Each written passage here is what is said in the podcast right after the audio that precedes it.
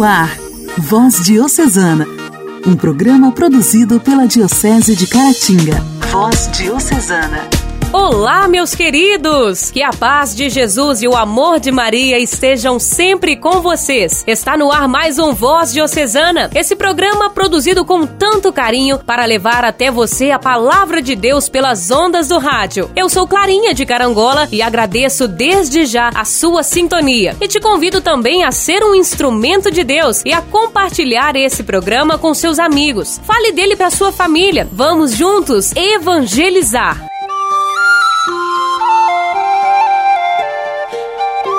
Hoje é sexta-feira, 4 de dezembro, dia em que a igreja faz memória de uma grande santa do final do século III, Santa Bárbara. Ela foi uma virgem e mártir cristã reconhecida pela busca da verdade e do amor. Filha de pais pagãos, Bárbara aprendeu a amar a Deus observando a natureza, o céu, o sol, as estrelas e todas as maravilhas da terra. A santa que nasceu em um lar pagão, que desde pequena participava dos cultos e homenagens aos deuses, cresceu bela e inteligente e aprendeu os valores cristãos a ponto de apegar-se a eles com toda a força da alma. Assim, instruída no cristianismo às escondidas, recebeu o batismo. Quando seu pai tomou conhecimento disso, a torturou para renunciar à sua fé, mas Bárbara não mudou de crença. Então, ele a degolou e, segundo a lenda, ao cair a sua cabeça, um relâmpago rasgou os céus e fulminou o corpo de seu pai, o assassino. Santa Bárbara tornou-se então a santa protetora dos raios, trovões, tempestades, mineiros, artilheiros e de todos aqueles que trabalham com fogo. Santa Bárbara, rogai por nós.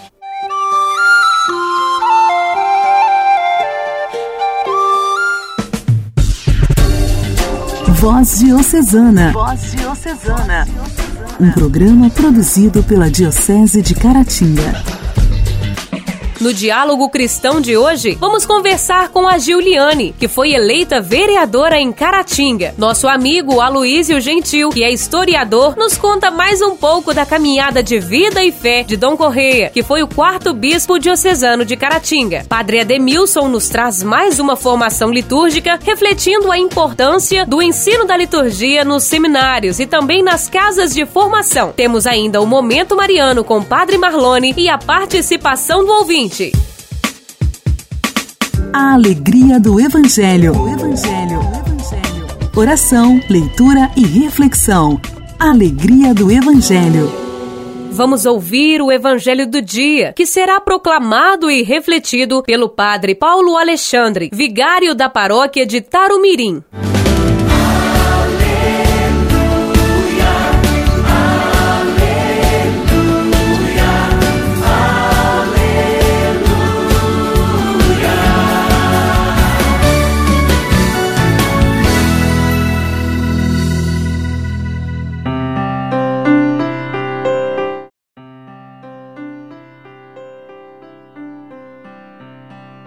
Proclamação do Evangelho de Jesus Cristo segundo Mateus. Glória a vós, Senhor. Naquele tempo, partindo Jesus, dois cegos o seguiram gritando: Tem piedade de nós, filho de Davi. Quando Jesus entrou em casa, os cegos se aproximaram dele. Então Jesus perguntou-lhes: Vós acreditais que eu posso fazer isso? E eles responderam: Sim, Senhor. Então Jesus tocou nos olhos deles, dizendo: Faça-se conforme a vossa fé. E os olhos deles se abriram. Jesus os advertiu severamente: Tomai cuidado para que ninguém fique sabendo. Mas eles saíram e espalharam sua fama por toda aquela região. Palavra da salvação. Glória a vós, Senhor. Acabamos de ouvir a palavra de Jesus, que está em Mateus capítulo 9, versículos 27 a 31, relatando o episódio da cura de dois cegos. Diz o Evangelho que aqueles dois homens foram atrás de Jesus gritando: Tem piedade de nós, filho de Davi.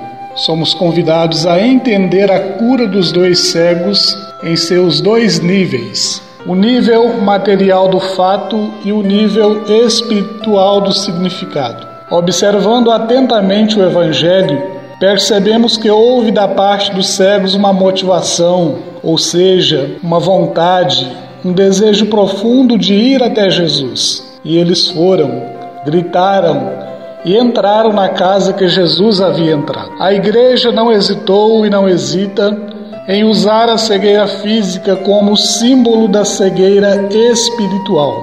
O Evangelho de hoje, para que acontecesse a cura da cegueira, Jesus exigiu a fé dos enfermos quando perguntou a eles: Vós acreditais que eu posso fazer isso?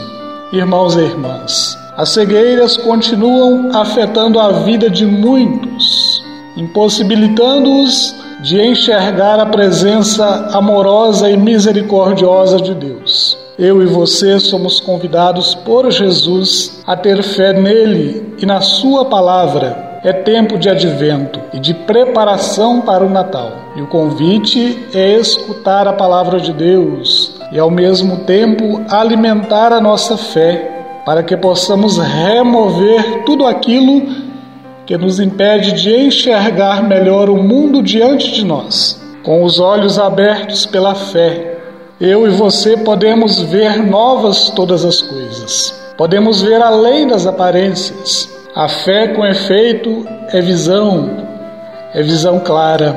A cura recupera a vista e, ao mesmo tempo, transforma a visão. Que, tocados por Jesus, recebamos o dom da fé e que, enriquecidos com o dom da fé, possamos falar de Jesus assim como fizeram os dois cegos, que depois de curados, saíram e espalharam a fama de Jesus por toda aquela região. Um forte abraço. Que Deus te abençoe. Em nome do Pai e do Filho e do Espírito Santo. Amém.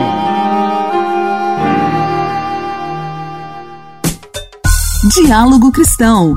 Temas atuais à luz da fé. Diálogo Cristão.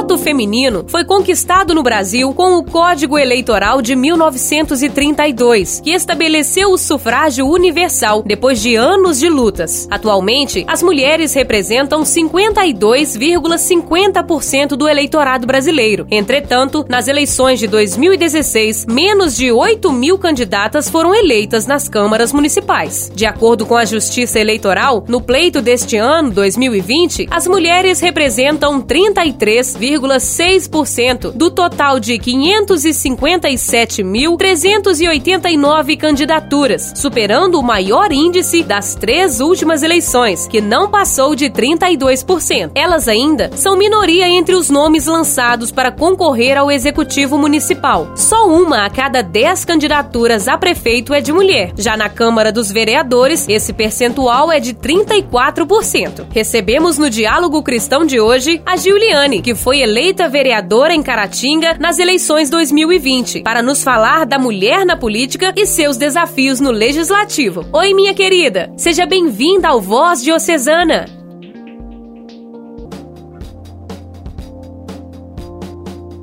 Oi, Clarinha, que prazer falar com você nesse programa tão especial. Primeiramente, agradecer né, por esse contato, agradecer ao Padre Alain, que é o nosso diretor espiritual. O Papa Francisco nos diz que a política não é a mera arte de administrar o poder, ou os recursos, ou as crises. A política é uma vocação de serviço. Como que surgiu a sua vocação para a política, Juliane?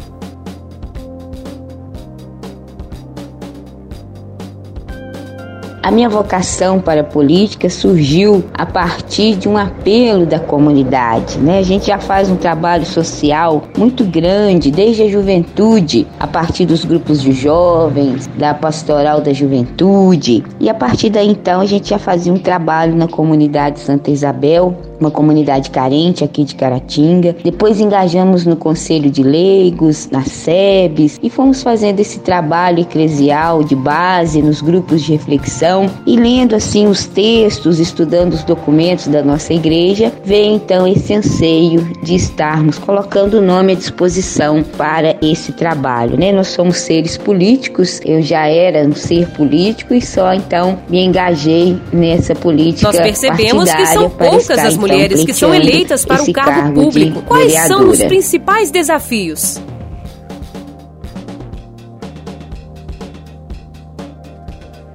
Infelizmente, são poucas mulheres ainda que têm esse engajamento político. A gente vê ainda, infelizmente, em, em alguns partidos, aqueles 30% obrigatório que tem que ter né, a participação feminina, e a gente ainda vê muito timidamente, ainda conseguimos ver mulheres que não são é, verdadeiramente candidatas, que não fazem uma campanha, às vezes estão ali só mesmo para compor aquela chapa, né? E a gente precisa sim de mulheres efetivamente que estejam à frente desse trabalho e que sejam protagonistas. Aqui em Caratinga nós tivemos uma revolução, né? Pela primeira vez nós vamos ser quatro mulheres a compor a Câmara. Geralmente sempre era uma por mandato e dessa vez nós vamos ter quatro mulheres. Isso para nós já é uma revolução muito grande, né? E a gente acredita que podemos fazer uma bancada feminina. Nos conte como foi fazer uma campanha em tempo de pandemia, utilizando as redes sociais. Foi outro desafio?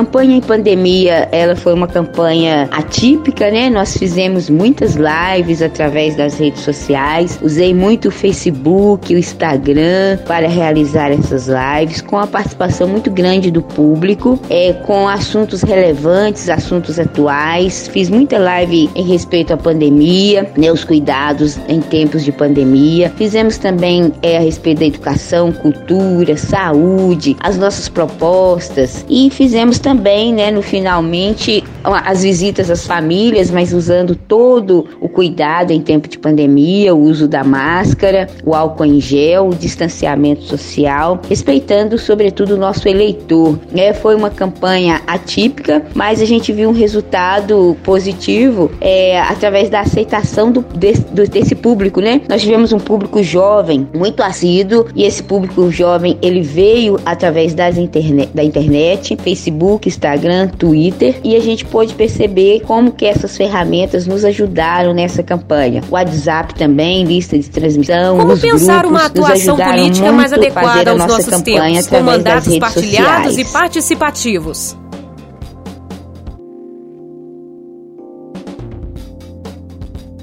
Fizemos toda a campanha, a pré-campanha, focados nesse trabalho coletivo, acreditando nessa força do trabalho coletivo e na força de uma participação popular, enfocando o orçamento participativo, a participação popular através dos conselhos. Né? É, no meu mandato, a gente vai ter um conselho político que vai trazer né, todas essas ações, todas essas pautas para o conselho discutir juntamente conosco. Não será um mandato sozinho, será um mandato coletivo coletivo, porque essa vitória é uma vitória coletiva, né? Quando a gente chega a, a uma cadeira na Câmara do Legislativo, a gente não chega sozinho, é toda uma equipe, um grupo, são pessoas boas, pessoas que estão aí conosco nessa luta há vários anos, né? E é uma vitória coletiva. E eu trago essa vitória coletiva é, em nome de toda uma sociedade, né? Em nome das mulheres, do, do povo negro, né? Em nome das mães, em nome das educadoras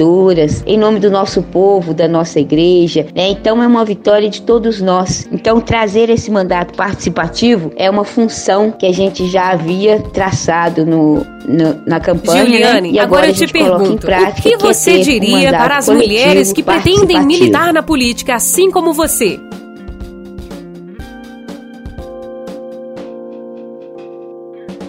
Digo às mulheres que desejam se ingressar na política, aproveita e vem para cá. É, venha ser cristãos leigas, leigas, presentes na igreja e na sociedade. Né? O Papa Francisco nos traz essa palavra muito importante que ele diz: no mundo da política, sendo missão do cristão leigo direcionada de modo especial para a participação na construção da sociedade, segundo os critérios do reino. Três elementos são fundamentais: formação, espiritualidade e acompanhamento. E nós mulheres podemos fazer esse diferencial, trazendo a nossa igreja para dentro da política, né? E a política também para dentro da igreja, trazendo essa discussão da política como arte de fazer o bem, da política do bem comum. E eu acredito muito que nós possamos sim fazer a diferença na atual sociedade. Como diz o Papa Francisco, né? Recebemos hoje nossa amiga Juliane, que foi eleita Bom, vereadora de Caratinga nas eleições 2020. Minha querida, muito obrigada pela sua participação, tá joia? Que Deus te abençoe nessa nova caminhada da sua vida. Um forte abraço e fique com Deus.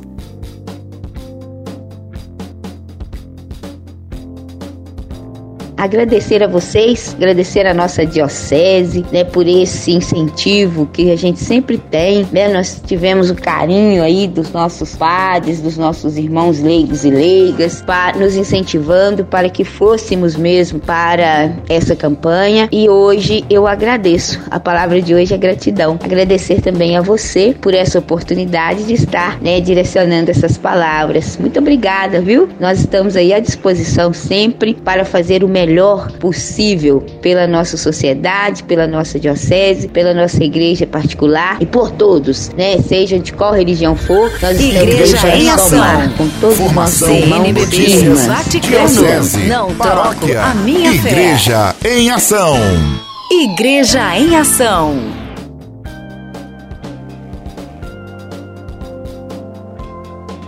Olá, meu amigo, minha amiga. É com alegria que chego até você com mais um quadro Formação Litúrgica. E hoje, de maneira especial, como havia prometido, quero refletir com você sobre a importância do ensino da liturgia nos seminários e casas de formação. É o documento a Sacrosanto Contílio sobre a Sagrada Liturgia, nos números 15 a 17, fala justamente a respeito da importância de ter no quadro dos professores professores peritos em liturgia, aqueles que se especializaram na teologia litúrgica. Para tanto, é necessário que nos seminários e nas casas religiosas a liturgia deve ser considerada matéria indispensável e prioritária. Quando olhamos para esse essa informação do Concílio Vaticano II e esse incentivo, nós vemos também que o próprio concílio diz que a a liturgia, a disciplina sobre a liturgia, deve ser contada ou considerada entre as matérias do curso de teologia como uma das matérias principais, ensinada tanto do ponto de vista teológico e histórico,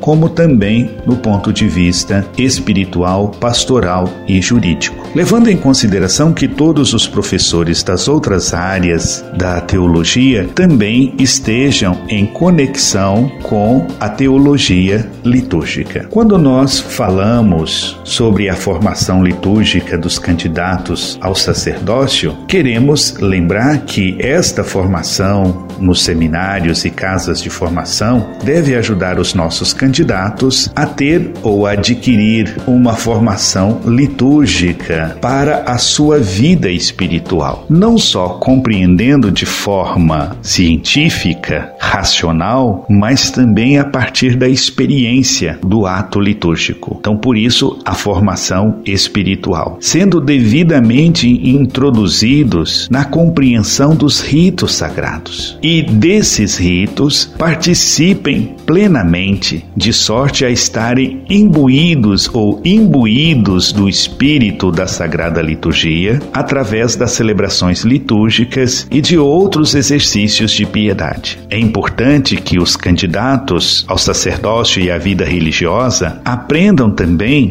a observar as leis litúrgicas, de maneira que a vida nos seminários e nas casas de formação estejam profundamente marcada pelo espírito da liturgia. Veja como é importante a formação litúrgica nas casas de formação e nos seminários. Não é só para ensinar a liturgia, mas para viver. Então, o seminário e a, as casas de formação religiosa devem ser o lugar onde a gente não só aprenda a liturgia, mas viva de maneira consciente e frutuosa nas celebrações que acontecem nessas comunidades, para depois a gente poder, onde estiver, também celebrar de maneira consciente, ativa e frutuosa esses ritos sagrados. No nosso próximo encontro, vamos continuar falando sobre a importância da formação litúrgica. Então vou me despedindo por aqui, deixo um abraço para você e toda a sua nossa família. História, e que o Senhor o abençoe hoje e sempre. Fique com Deus. fatos que marcaram nossa diocese. Nossa história.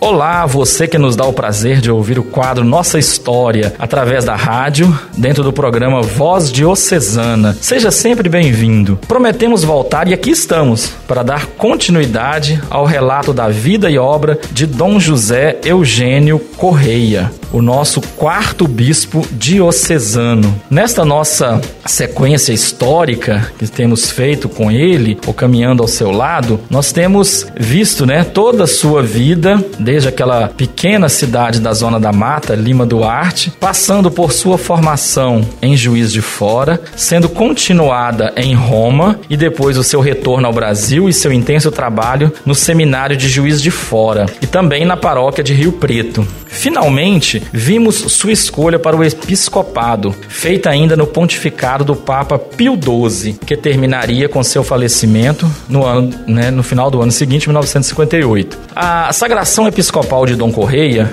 ocorreu em 10 de novembro de 1957, lá mesmo na Catedral de Juiz de Fora, exatamente onde havia exercido seu primeiro ministério como padre. O bispo que presidiu sua ordenação foi também, já conhecido, né, Dom Justino, que ainda permaneceria até 1958 à frente da diocese como seu primeiro bispo. Como sempre ocorre nessas ocasiões, Dom José Eugênio Correia também escolheu o seu lema para a sua missão episcopal, Omnibus Omnia, uma expressão em latim que traduzido para o português seria algo como tudo por todos, tirado da primeira carta de São Paulo aos Coríntios. E como muitos certamente puderam testemunhar ao longo de sua condução como pastor do rebanho de Caratinga, assim foi Dom Correia, tudo por todos, numa entrega a tantos e tão variados trabalhos e atividades pastorais junto ao povo de Deus, deixando uma marca perene, forte, por onde passou e que até hoje, tantos anos após sua presença entre nós, ecoa de forma positiva e motivadora. Portanto, caros ouvintes da Voz Diocesana, este é o nosso quarto bispo de Caratinga, que ainda seguirá conosco por mais alguns programas para que possamos conhecê-lo melhor.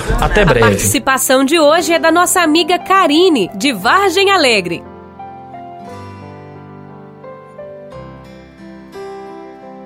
Me chamo Karine, sou de Vargem Alegre, paróquia São José. Eu quero pedir a música por uma grande missão. O Senhor me criou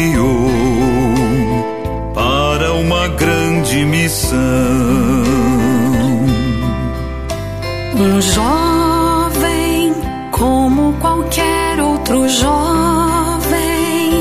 O Senhor me chamou para uma grande missão. Eu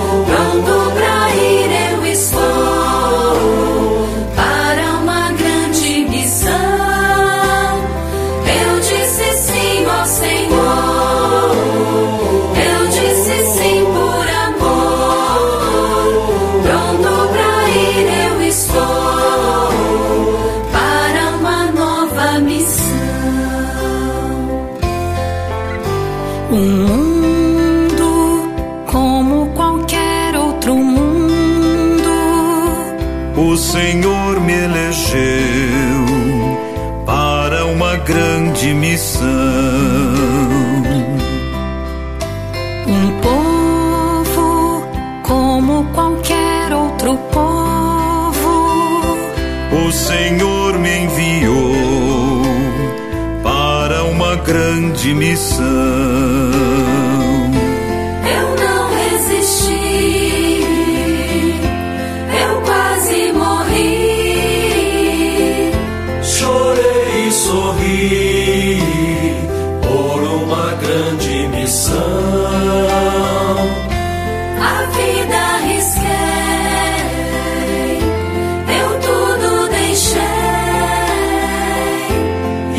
Cruz carreguei por uma grande missão.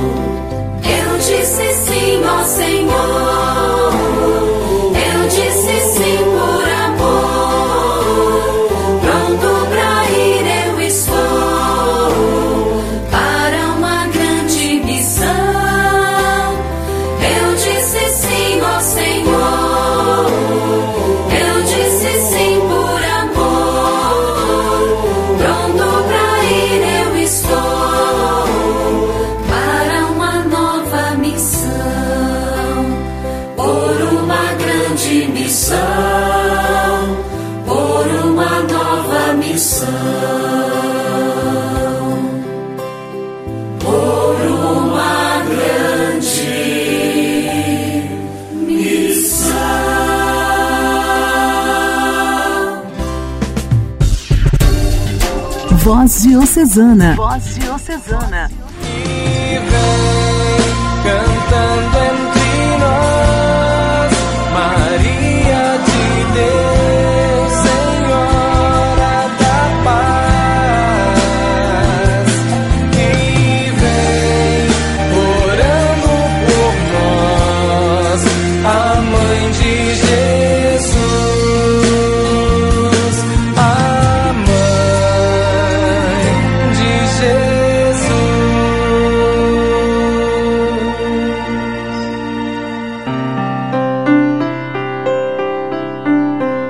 Amado povo de Deus, eu sou o Padre Marlone e esse é o nosso Momento Mariano. Momento Mariano. Você tem dificuldade para rezar? Olha, muitas pessoas têm.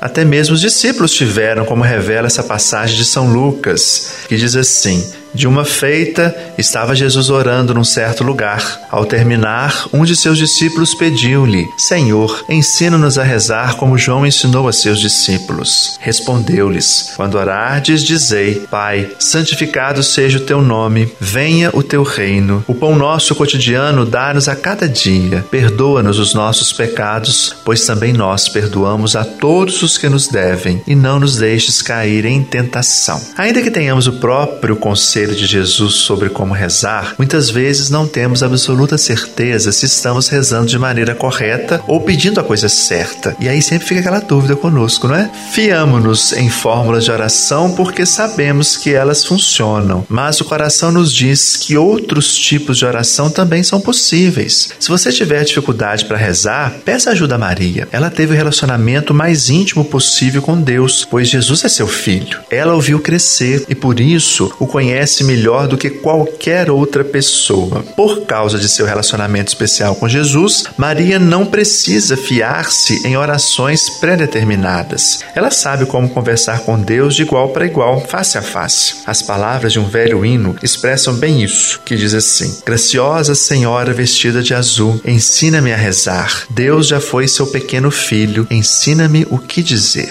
E hoje, meu irmão e minha irmã, peça a Maria que ajude você a rezar com confiança. E aí fica a reflexão para você nesse dia. Você tem dificuldade em rezar? Que tipo de oração você se sente mais à vontade para fazer? Devemos saber que Maria nos ajudará a aprender a rezar com confiança. E hoje ficamos por aqui. Muito obrigado pela sua companhia. Tenha um ótimo final de semana. Até o nosso próximo programa. Deus te abençoe.